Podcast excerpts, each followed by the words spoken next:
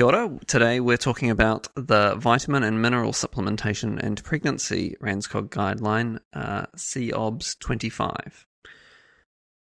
So this guideline was uh, reviewed in November twenty nineteen, or published in November twenty nineteen, uh, and it has a few changes from the previous guideline.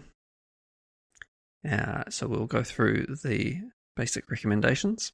So the first recommendation, uh, recommendation one, uh, refers to folic acid, uh, and it says that it should be taken for at least one month before conception and in the first twelve weeks of pregnancy. So that one's a pretty bread and butter one.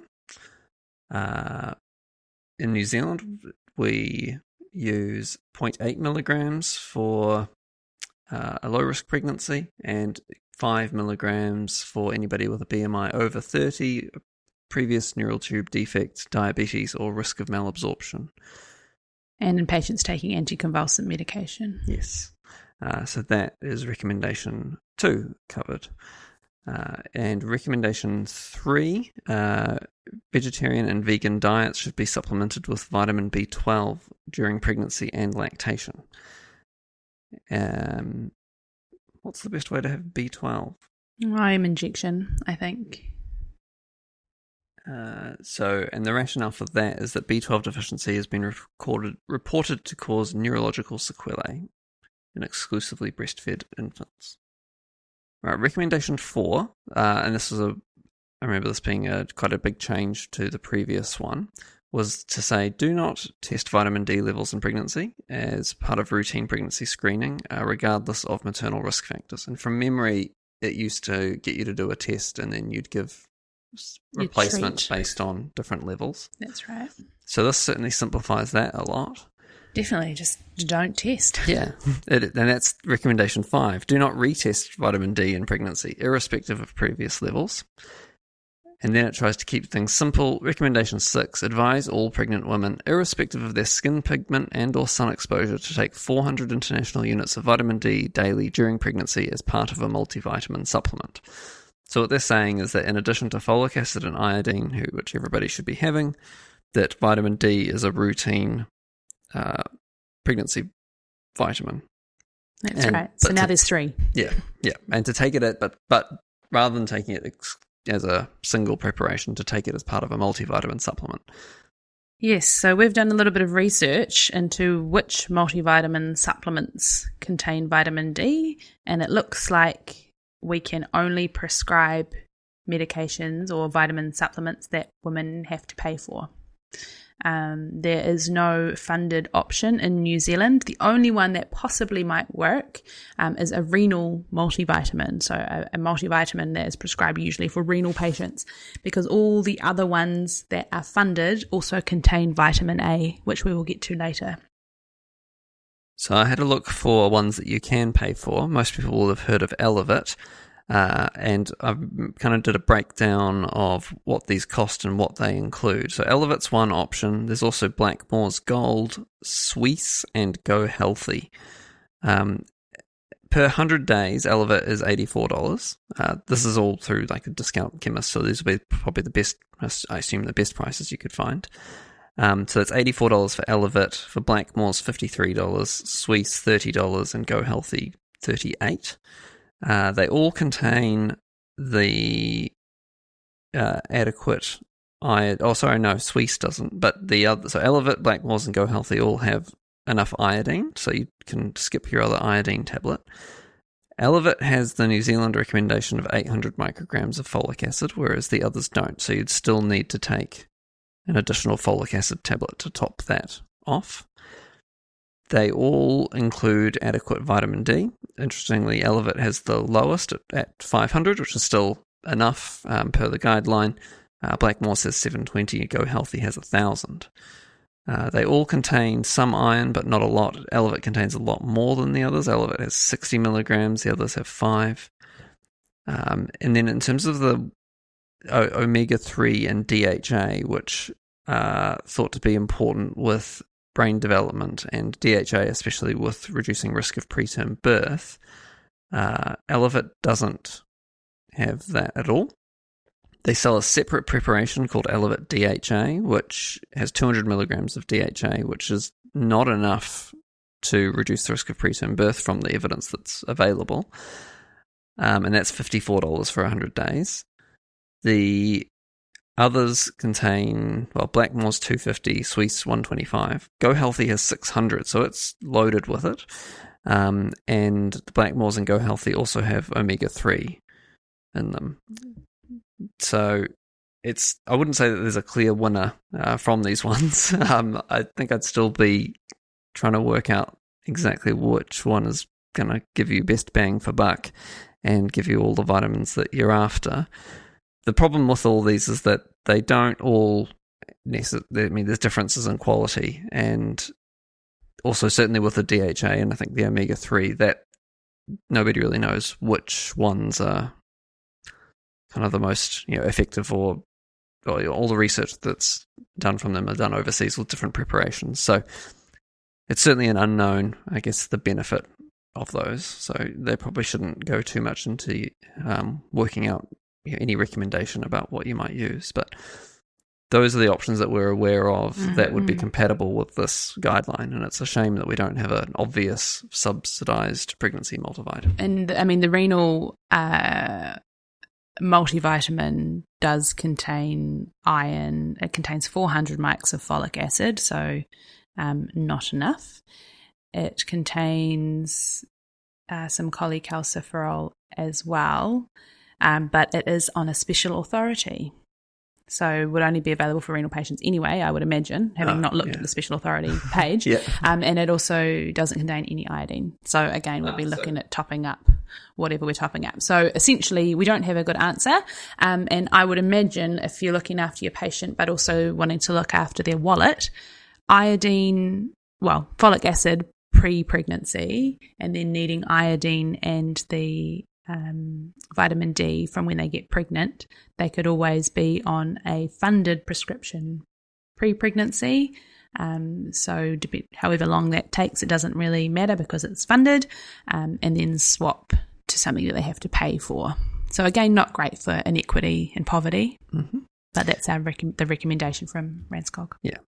I suppose if you were to just go, you, you can alternatively just give vitamin D itself as cholecalciferol, um, and so from the previous guideline, the way they'd suggested that was with a loading dose of two tablets of one point two five milligrams cholecalciferol, followed by monthly one point two five milligram, and they have forty thousand units per dose. So that could at least be done in a funded way. But the bottom line is, think vitamin D supplementation, but don't measure it. Um, recommendation seven is to advise women about safe sun exposure, and that ties into the fact that vitamin D levels are um, increased with sun exposure, but the flip side to that is that we live in New Zealand and there are multiple harms associated with sun exposure as well. Yeah, I've seen it actually come across a few uh, cervical melanomas this year and a small bowel melanoma. I don't know how you avoid the small bowel one, but mm. all the cervical one, to be honest. But it's that perineum sunning, isn't yeah, it? Yeah, scary stuff. Recommendation eight, and this was oh, kind of a surprise to both of us. We hadn't really noticed this one um, when looking at the guideline before. Exclusively breastfed infants should be given four hundred international units daily of vitamin D for at least the first six months of life. And then it says infants on full formula feeds do not routinely require supplementation. So that's a bit controversial for the adage that breast milk contains everything you possibly need and it's the best in every way. Uh, and so just, again, just trying to uh, see how this is possible.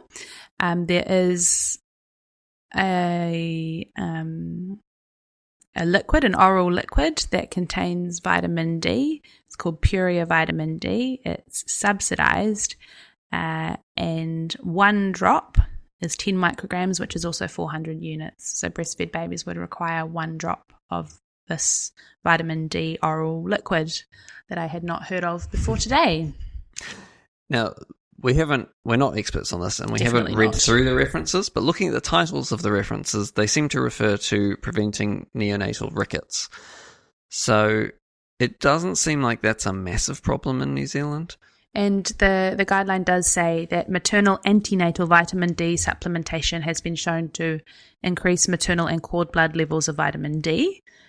So that's great for your blood levels, but does not improve maternal obstetric outcomes, that is what really matters, does not improve infant vitamin D levels at three, six or twelve months, again, what matters, does not improve neonatal measures of bone density at two weeks, but is associated with an approximately twenty percent reduction in the rate of childhood wheezing at three years, uh, which is regardless of the maternal vitamin D level, but not a reduction in other respiratory outcomes. So I guess uh, on balance, particularly if you're looking at um, how important the vitamin D level is, or the vitamin D supplementation, it's definitely recommended, uh, and that those are the reasons why.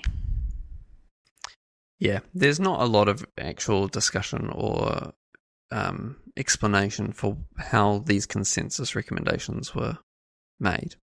Um, but, you know, that is the advice. So recommendation nine, moving on to a different vitamin, vitamin K, should be administered in late pregnancy to women with proven cholestasis of pregnancy due to reduced vitamin K absorption. Yeah, and this one's a funny one because we neither of us have seen this happen uh, often. I don't think it's part of any guidelines of the places I've worked. Um, and of course, we still see routine use of URSO for cholestasis, even though there's quite compelling evidence that it doesn't seem to do anything, at least not in terms of outcomes. So it's probably a reminder to certainly think about vitamin K uh, supplementation for women with cholestasis. I th- I think from another guideline I've looked at, they're kind of referring to the last four weeks of pregnancy. So probably around the time that you're in bleeding risk. I mean, I have seen it used when the I N R becomes abnormal. Yeah. Um, and I guess that's... Often the L F Ts are off at that stage as well.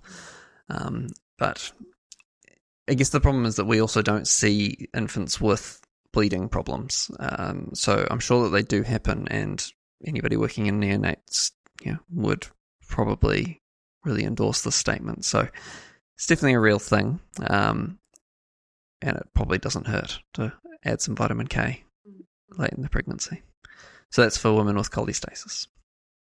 So this next one is not a recommendation, but just more of a statement. There's little evidence to support routine supplementation of other vitamins in pregnancy, such as A, C, and E, um, and excessive quantities of fat-soluble vitamins may be harmful. In particular, vitamin A supplementation is contraindicated in pregnancy, and so that's why when going through the multi, the other multivitamins, um, some of them have to be uh, excluded because of their vitamin A um, ingredient. And just flicking back to the other uh, B group vitamins, they are recommended as part of a multivitamin.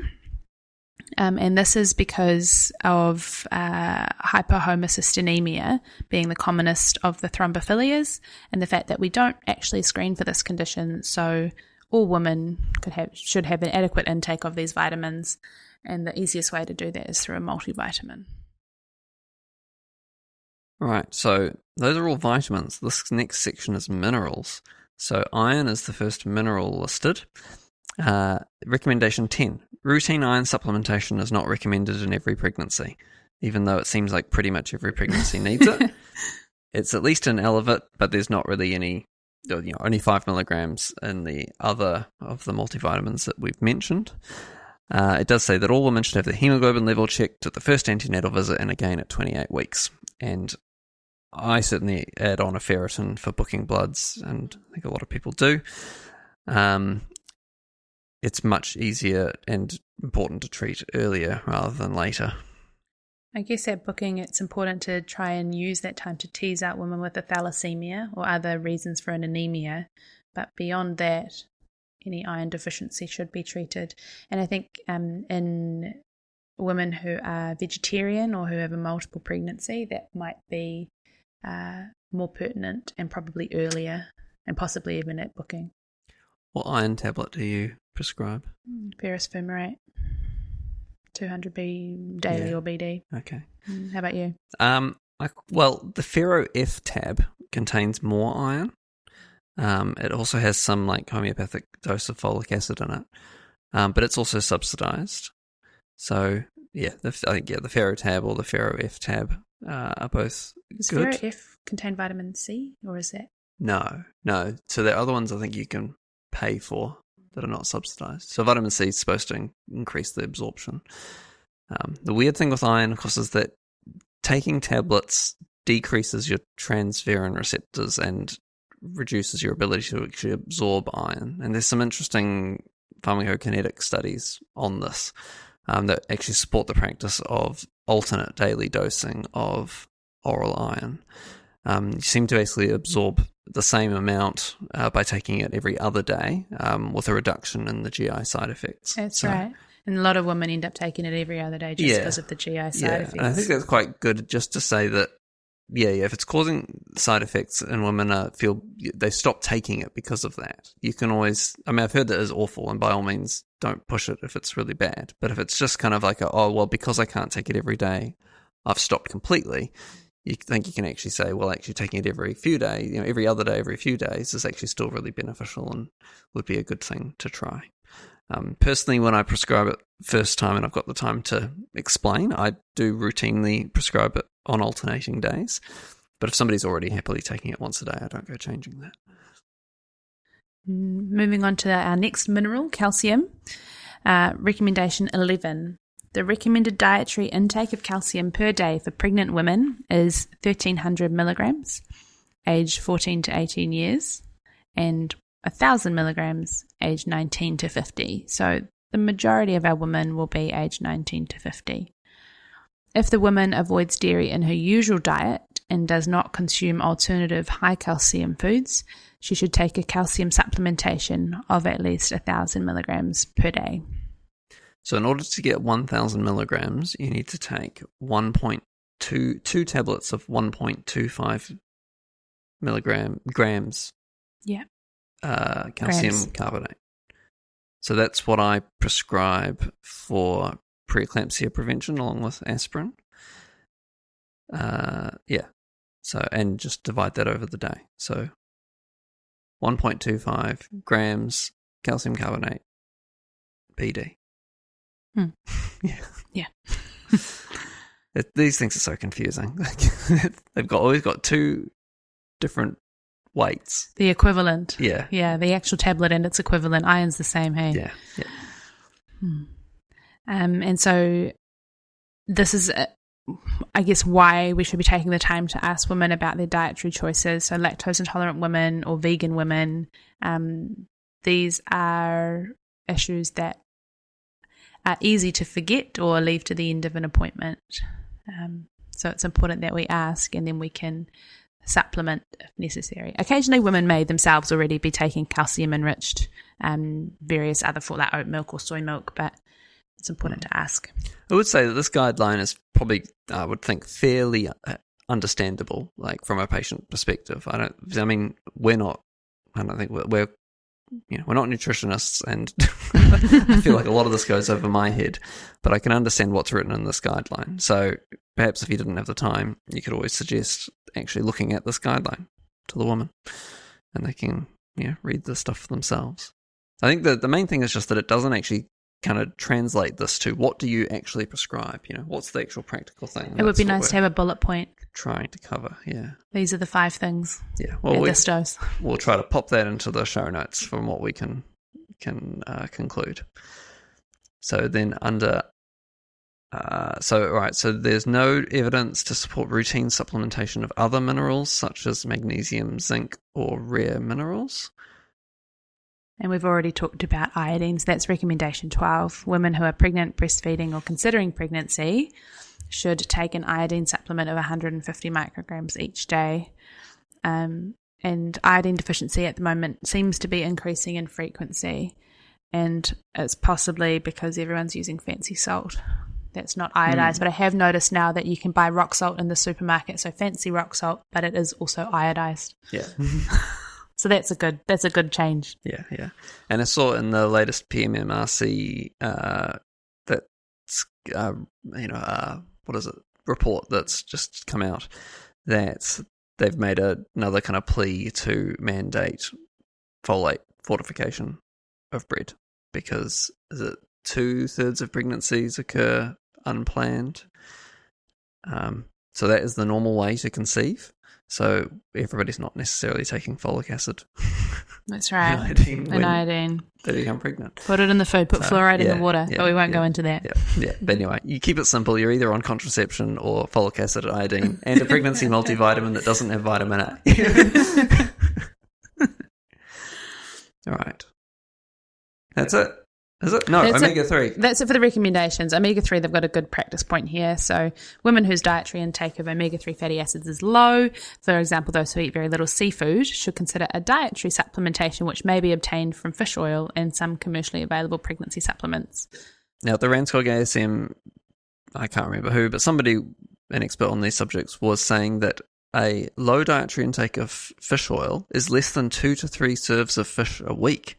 Wow, that seems like I'm a lot a low, of fish. So I think that unless low fish diet. Somebody in your house is a really keen fisher uh, and you're eating fish every other day, then you probably should be on omega three. Mm. Um, the next question, of course, is that if you are vegetarian or vegan, how do you obtain these things? And there are some algae-based ones, and they're the ones, I guess, to look out for, but you have to do your own research. Mm. And they won't be funded. Of course not. They're just recommendations. All right. Uh, if every, if yeah, if anybody else does anything else routinely to try to comply with these guidelines, um, or thinks that there's something missing, or can give any other suggestions of things to prescribe, please let us know, and we can add it to another show. Great. Thanks very much.